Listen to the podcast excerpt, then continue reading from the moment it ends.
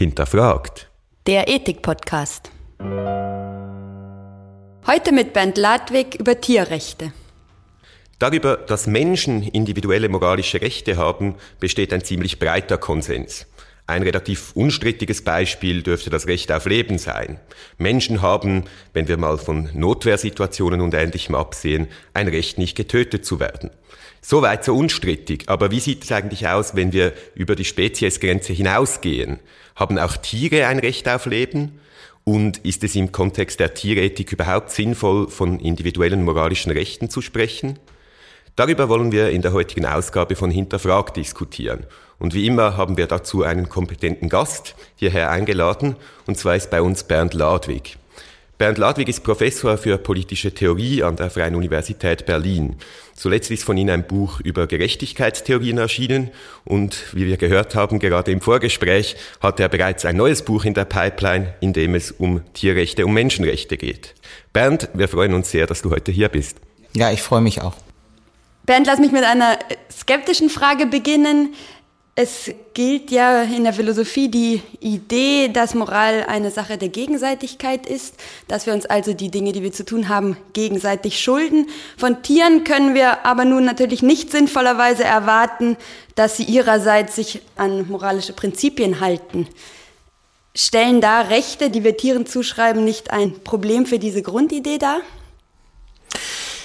Äh, bestimmten Herangehensweisen an die Moral zufolge ja, wenn man etwa Moral nach dem Modell eines Vertrages zum jeweiligen Vorteil aller Beteiligten versteht. Ich glaube allerdings, dass wir Moral so nicht verstehen sollten, sondern dass wir von vornherein eine Idee von Unparteilichkeit haben, der zufolge wir uns fragen müssen, was wir einem beliebigen unter uns schulden, unabhängig davon, ob er uns zum Beispiel schädigen kann, ob er uns in Vertragsbeziehungen Vorteile bringen kann und dergleichen mehr.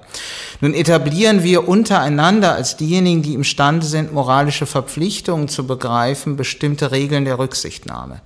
Inhaltlich beziehen sich diese Regeln zum Teil auf Hinsichten, die nur unter zurechnungsfähigen Personen bedeutsam sind. Also das sind etwa Hinsichten der Achtung, der Autonomie des jeweils anderen oder des Nicht-Demütigens des anderen als einer Person, die ihren moralischen Stellenwert begreifen kann.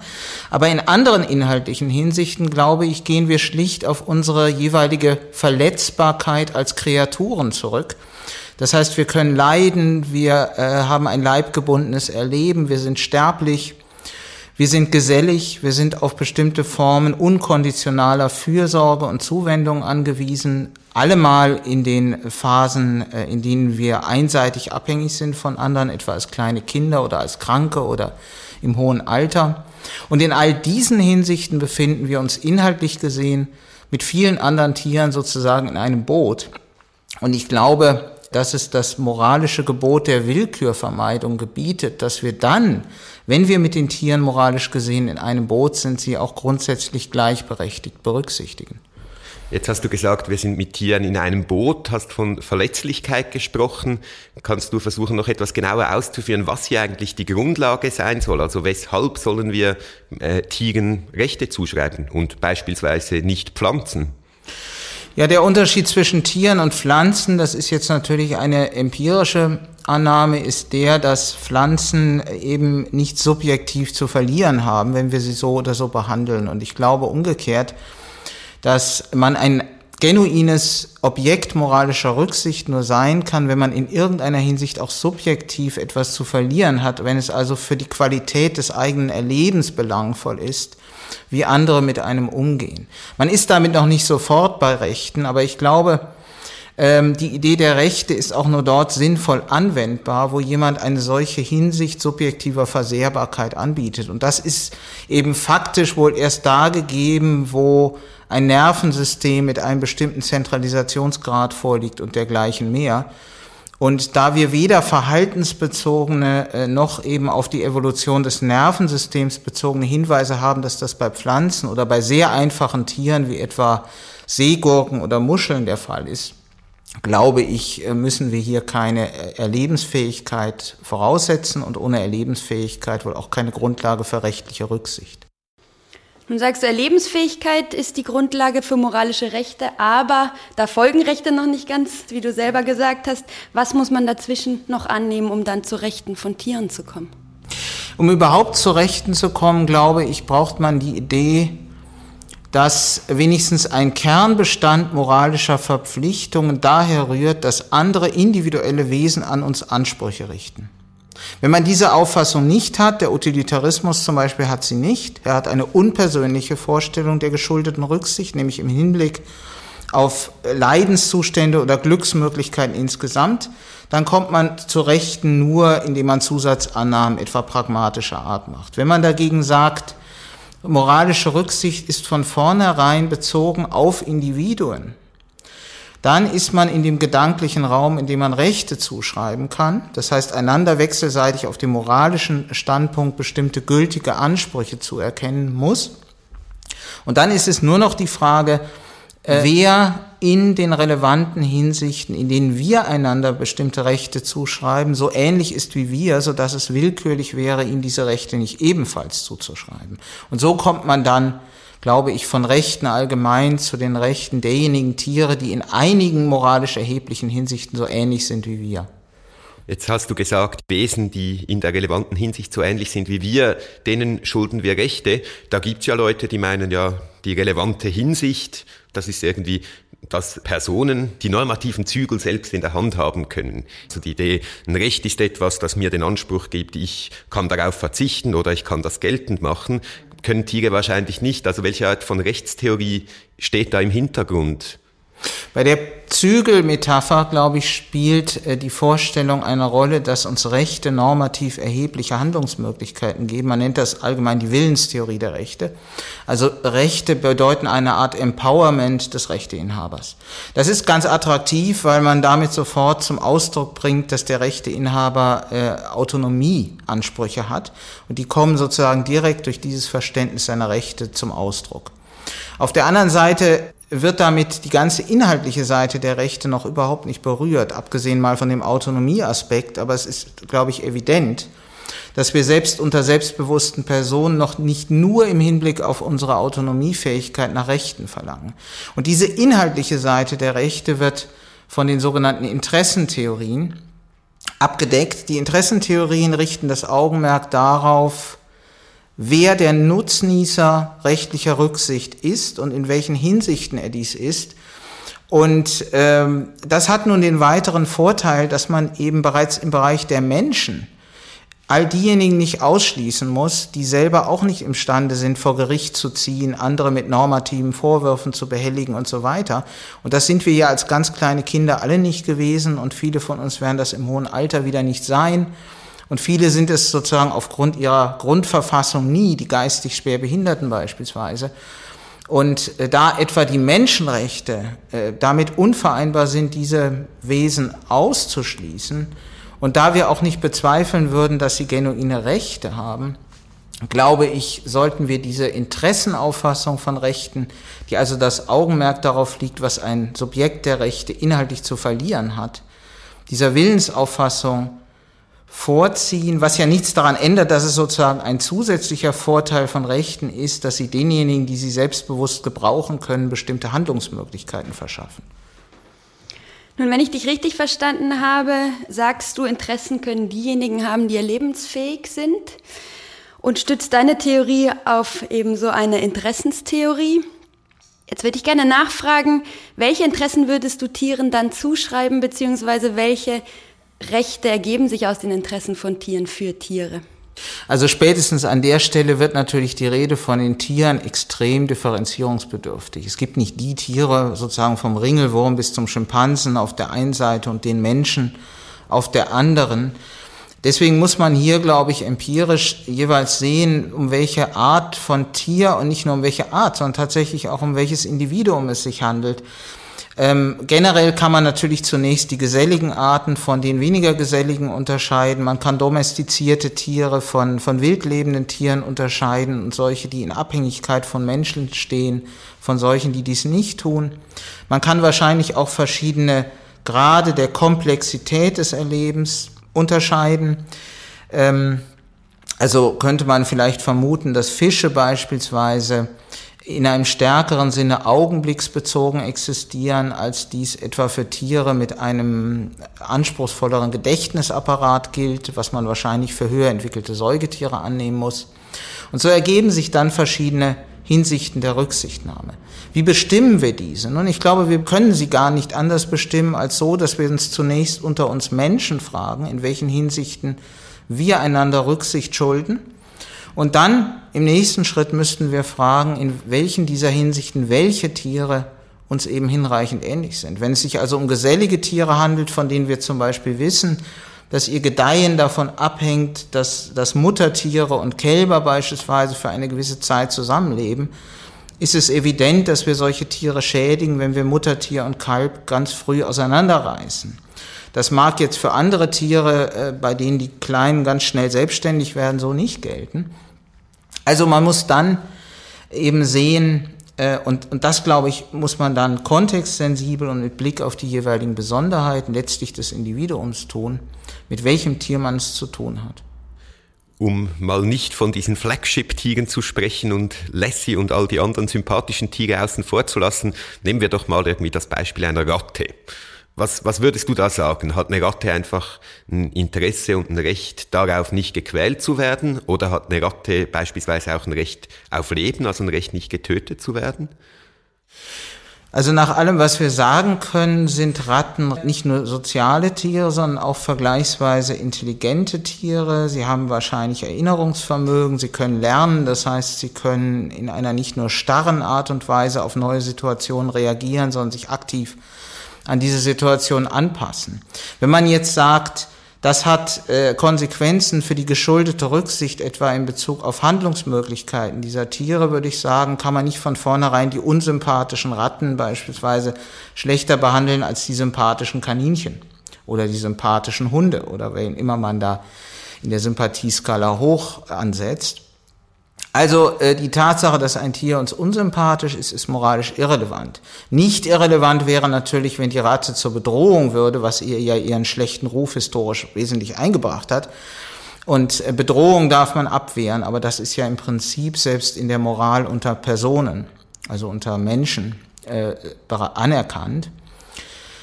Die Frage jetzt, äh, ob man Ratten nicht nur nicht quälen darf, was ja massenhaft geschieht in der in der Tierversuchspraxis, sondern ob man ihnen außerdem ein Recht auf Leben zuschreiben muss, führt nun zu dem wahrscheinlich strittigsten Punkt in dieser ganzen Debatte. Denn selbst unter Tierrechtsadvokaten gibt es Skeptiker, was ein Lebensrecht für Tiere angeht.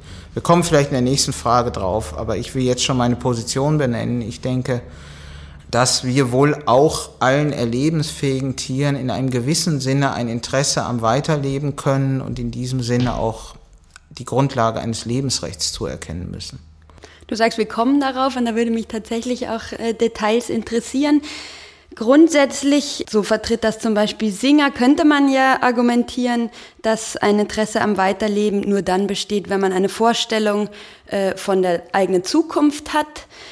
Jetzt eine Ratte oder ein anderes Tier, die das nicht hat, da würde man annehmen, die hat weder eine Idee, dass sie in der Zukunft etwas machen wird, noch wird sie, wenn sie tot ist, empfinden können, dass sie ihr da das Weiterleben genommen wird. So scheint mir doch ein Unterschied zu den Menschen zu bestehen, die natürlich zumindest in erster Hinsicht eine Idee haben, was sie alles noch für Pläne haben etc. Spielt das keine Rolle in der Unterscheidung, ob man ein Lebensrecht hat oder nicht? Mhm.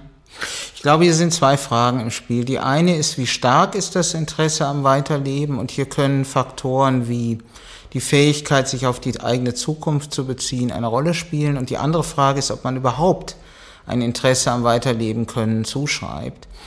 Und äh, was letzteres angeht, gibt es hier eben nicht nur die von dir jetzt angesprochene Position, der zufolge Grundlage des Lebensinteresses ein propositionaler Wunsch ist, weiterzuleben.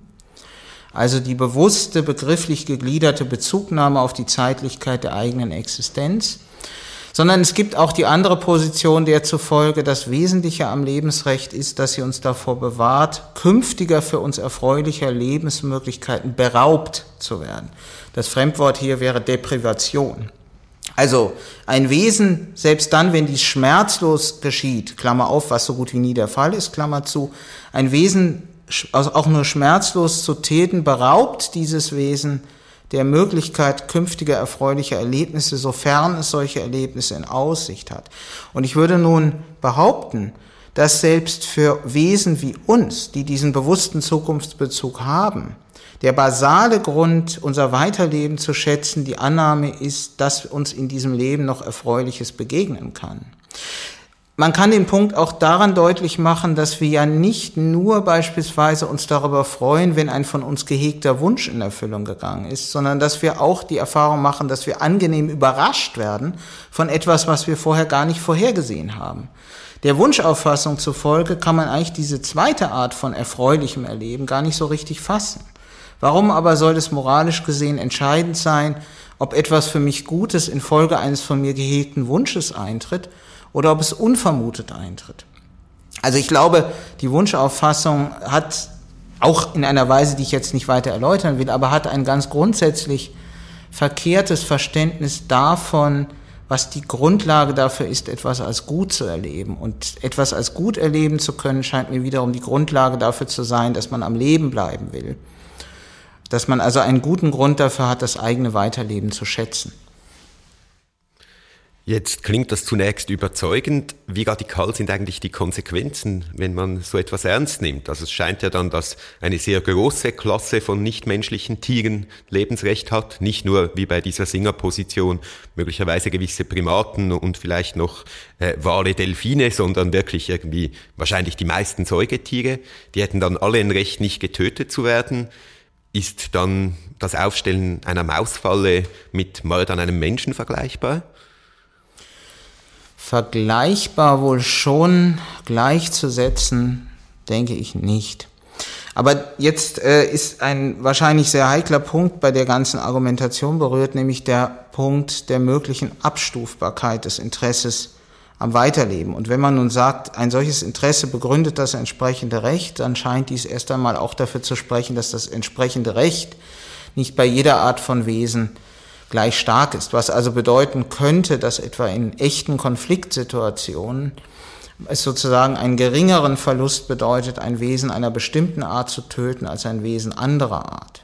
Nun würde äh, die Tötung von Mäusen in Mäusefallen in sehr vielen Fällen wahrscheinlich gar nicht in echten Konfliktsituationen erfolgen, sondern eigentlich, weil uns die Mäuse einfach nur lästig sind.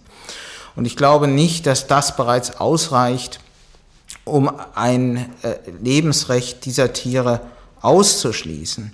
Wenn aber moralische Belange von vergleichbarem Gewicht auf unserer Seite auf dem Spiel stehen, dann könnte der Umstand, dass eine Maus etwa ein weniger komplexes, reiches Leben hat, ein ausschlaggebender Grund dafür sein, dass man äh, den Menschen der Maus vorzieht und dass man also die Maus in diesem Fall tötet und dann eben tatsächlich auch sagt, dies ist nicht willkürlich, weil eben äh, die menschliche Person im typischen Fall viel mehr zu verlieren hat, wenn man sie tötet, als das bei der Maus der Fall ist.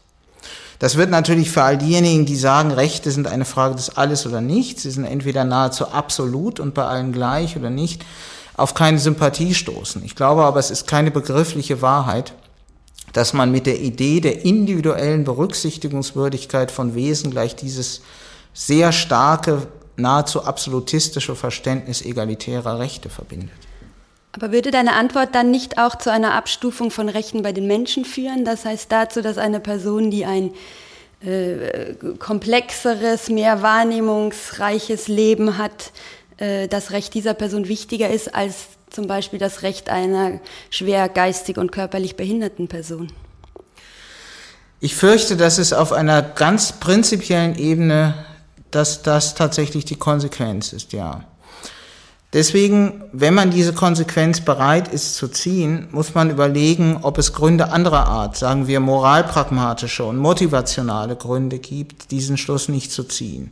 Und ich glaube, wir haben in der Summe überragend, überzeugende, wichtige Gründe, die menschenrechtliche Moral von solchen als diskriminierend empfundenen Unterscheidungen freizuhalten, sie also, wie das bisher der Fall ist, egalitär auszugestalten. Aber ich erinnere auch daran, dass dies in den sogenannten Rand- und Grenzbereichen auch der menschenrechtlichen Moral keineswegs Konsens ist. Wenn wir etwa an den Status erlebensfähiger menschlicher Leibesfrüchte denken, also von hochentwickelten, aber noch nicht auf die Welt gebrachten Föten. Ich glaube, es entspricht der Rechtswirklichkeit fast aller Länder, dass deren Status jedenfalls ein schwächerer ist, weil sie etwa zugunsten der seelischen Unversehrtheit der Schwangeren geopfert werden dürften, was nach ihrer Geburt kategorisch ausgeschlossen wäre. Wir haben dann natürlich auch äh, schwierige Fälle überall da, wo wir sozusagen dramatische Knappheit bei lebenswichtigen Ressourcen haben. Man nennt sowas Triage-Situationen. In solchen Situationen, glaube ich, bringt man dann plötzlich doch Kriterien, etwa der erwarteten Lebensaussicht ins Spiel. Und das scheint mir nun einfach zu zeigen, dass man nicht prinzipiell abgeneigt ist zu graduieren, sondern dass man einfach für einen bestimmten Kernbereich der menschenrechtlichen Moral von dieser Möglichkeit bewusst absieht. Und dieser Kernbereich wird grob gesprochen durch das Geburtskriterium auf der Eingangsseite des Lebens und durch das Ganzhirntodkriterium auf der Ausgangsseite des Lebens begrenzt. Und was diesseits oder jenseits dessen liegt, ist dann wiederum in einem anderen Sinne abwägungsfähig. Ich glaube, wenn man sich das klar macht, dann äh, ist bereits die scheinbare Selbstverständlichkeit, dass wir alles, was Menschenantlitz hat, strikt gleich behandeln, dahin. Jetzt frage ich mich gerade ein bisschen, du hast zuerst sozusagen prinzipiell den sogenannten Speziesismus zurückgewiesen, gesagt, ja, die Frage ist, welche äh, Wesen sind in den moralisch relevanten Hinsichten ähnlich wie wir. Nun scheint es ja, dass sowas wie ein Speziesismus dann mit diesem pragmatischen Egalitarismus sozusagen wieder reinkommt. Und da könnte man sich ja dann auch wieder fragen, ja, es mag gute pragmatische Gründe geben, bei den Menschen äh, dann eben doch nicht zu graduieren und zu sagen, zwischen Geburt und Hirntod sind, haben alle Menschen gleich starke Rechte. Wieso das nicht weiter ausdehnen? Wieso nicht sagen, und für einen Schimpansen gilt auch, egal ob der jetzt im individuellen Fall etwas komplexere oder etwas weniger komplexe Erlebnisse hat, dass wir denen, um Dammbrüche zu verhindern, einfach starke äh, egalitäre Rechte zuschreiben sollten. Ja, letzteres würde ich, würde ich sogar unterschreiben. Also ich, ich finde durchaus, dass das sogenannte Great Ape Project, das ja genau dies anzielt, eine unterstützenswerte Sache ist. Dann würde man also sagen, dass man für diese uns äh, evolutionär und in den Fähigkeiten sehr nahestehenden anderen Primaten, in den Hinsichten, in denen sie verletzbar sind, den grundsätzlich gleichen Rechtsstatus einräumt. Ähm, Andererseits äh, heißt das aber meiner Position zufolge dann eben nicht automatisch, dass wir das Ganze im Prinzip auch jedem Kaninchen, jedem Fisch und, und äh, jedem Wurm, sofern der etwas erleben kann, auch schulden. Das bleibt dann eben weiterhin offen. Es ist richtig, dass äh, moralpragmatische Argumente sozusagen eine viel weichere Materie bilden. Und jetzt könnte man also vermuten, dass da also viel mehr Raum ist für strategische, taktische und sonstige Überlegungen. Aber ich finde es eben deswegen umso wichtiger, darauf hinzuweisen, dass auf der Ebene prinzipieller Argumente der Speziesismus in der Tat nichts zu suchen hat. Er also wirklich eine ungerechtfertigte Ungleichbehandlung darstellt, sodass man überhaupt nur in diesem sozusagen Bereich, in dem die prinzipiellen Argumente nicht mehr hinreichen, dann diese Art von Erwägung ins Spiel bringen kann, die uns dann ja in einem gewissen Sinne doch wieder als Spezies über die anderen Tiere erheben. Aber das ist dann nicht mehr prinzipiell gerechtfertigt, sondern hat etwas mit unserem Wollen als diejenigen zu tun, die die Verantwortung für eine menschenrechtliche Moral tragen. Und ich finde, wir sollten diese Verantwortung so wahrnehmen, dass wir äh, einander als Gleiche anerkennen und von ganz vielen Unterscheidungsmöglichkeiten einfach keinen Gebrauch machen. Aber es gibt eben diese pragmatischen Probleme, wenn man eben wieder das Problem dramatischer Ressourcenknappheit in den Blick nimmt, wo es auch heute schon nicht wahr ist, dass wir uns solche Unterscheidungen völlig, völlig verbieten würden. Sie kommen dann wieder ins Spiel. Und ich glaube, an dieser Stelle argumentieren dann viele Vertreter der absoluten Rechtsauffassung einfach unredlich, weil sie sagen, das ist dann kein Problem der Rechte mehr, das ist dann was ganz anderes, da können wir dann mit den Rechten nichts mehr machen. Aber ich glaube dagegen, es verrät etwas darüber, dass wir im Prinzip auch, auch mit Blick auf andere Menschen Unterscheidungen treffen. Vielleicht noch eine allerletzte Frage. Wir sind schon fast am Ende dieses Podcasts. Ähm, kommen wir mal in die Praxis. Äh, wenn du ein Gesetz ändern, eine Praxis über den Haufen werfen könntest mit Blick auf Tierrechte, was würdest du tun? Wo geschieht deiner Meinung nach das größte Unrecht mit Blick auf dieses Thema? Das größte Unrecht geschieht evidentermaßen auf dem Gebiet der Intensiv- oder Massentierhaltung. Das besteht natürlich in der Beraubung der Tiere nahezu aller Möglichkeiten gedeihlichen Existierens. Und das um moralisch nichtiger Vorteile wie etwa dem günstigen Preis von Fleisch, Milch oder Eiern willen. Sodass ich äh, moralisch pragmatisch und politisch pragmatisch jede Initiative, die in die Richtung der Abschaffung dieser Art von Tierhaltung zielt, unterstützen würde, selbst wenn sie jetzt nicht irgendwie vegetarisch, vegan oder sonst wie motiviert ist. Ähm, davon abgesehen ist ein zweiter sehr großer Bereich natürlich der ganze Bereich der Versuchstiere, der quantitativ viel weniger ins Gewicht fällt, aber auch noch gravierend ist, so dass ich da sagen würde, wenn man alle Versuche dieser Art abzüglich der wirklich im medizinischen Bereich gerechtfertigten beseitigen würde, hätte man einen Riesenschritt nach vorne getan, wobei ich weitergehend sagen würde, auch medizinisch dringliche Projekte rechtfertigen wahrscheinlich nicht, dass wir Tiere als Stellvertreter und Modelle für uns leiden lassen und umbringen.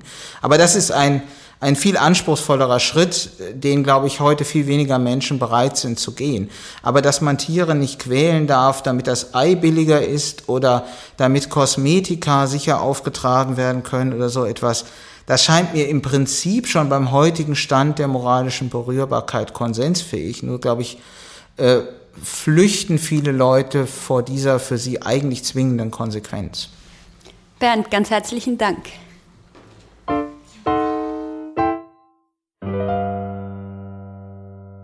Sie hörten eine Folge von Hinterfragt, dem Ethik-Podcast mit Anna Goppel und Andreas Gasse. Sämtliche Folgen des Podcasts finden Sie auf unserer Homepage unter www.ethik.uzh.ch slash hinterfragt.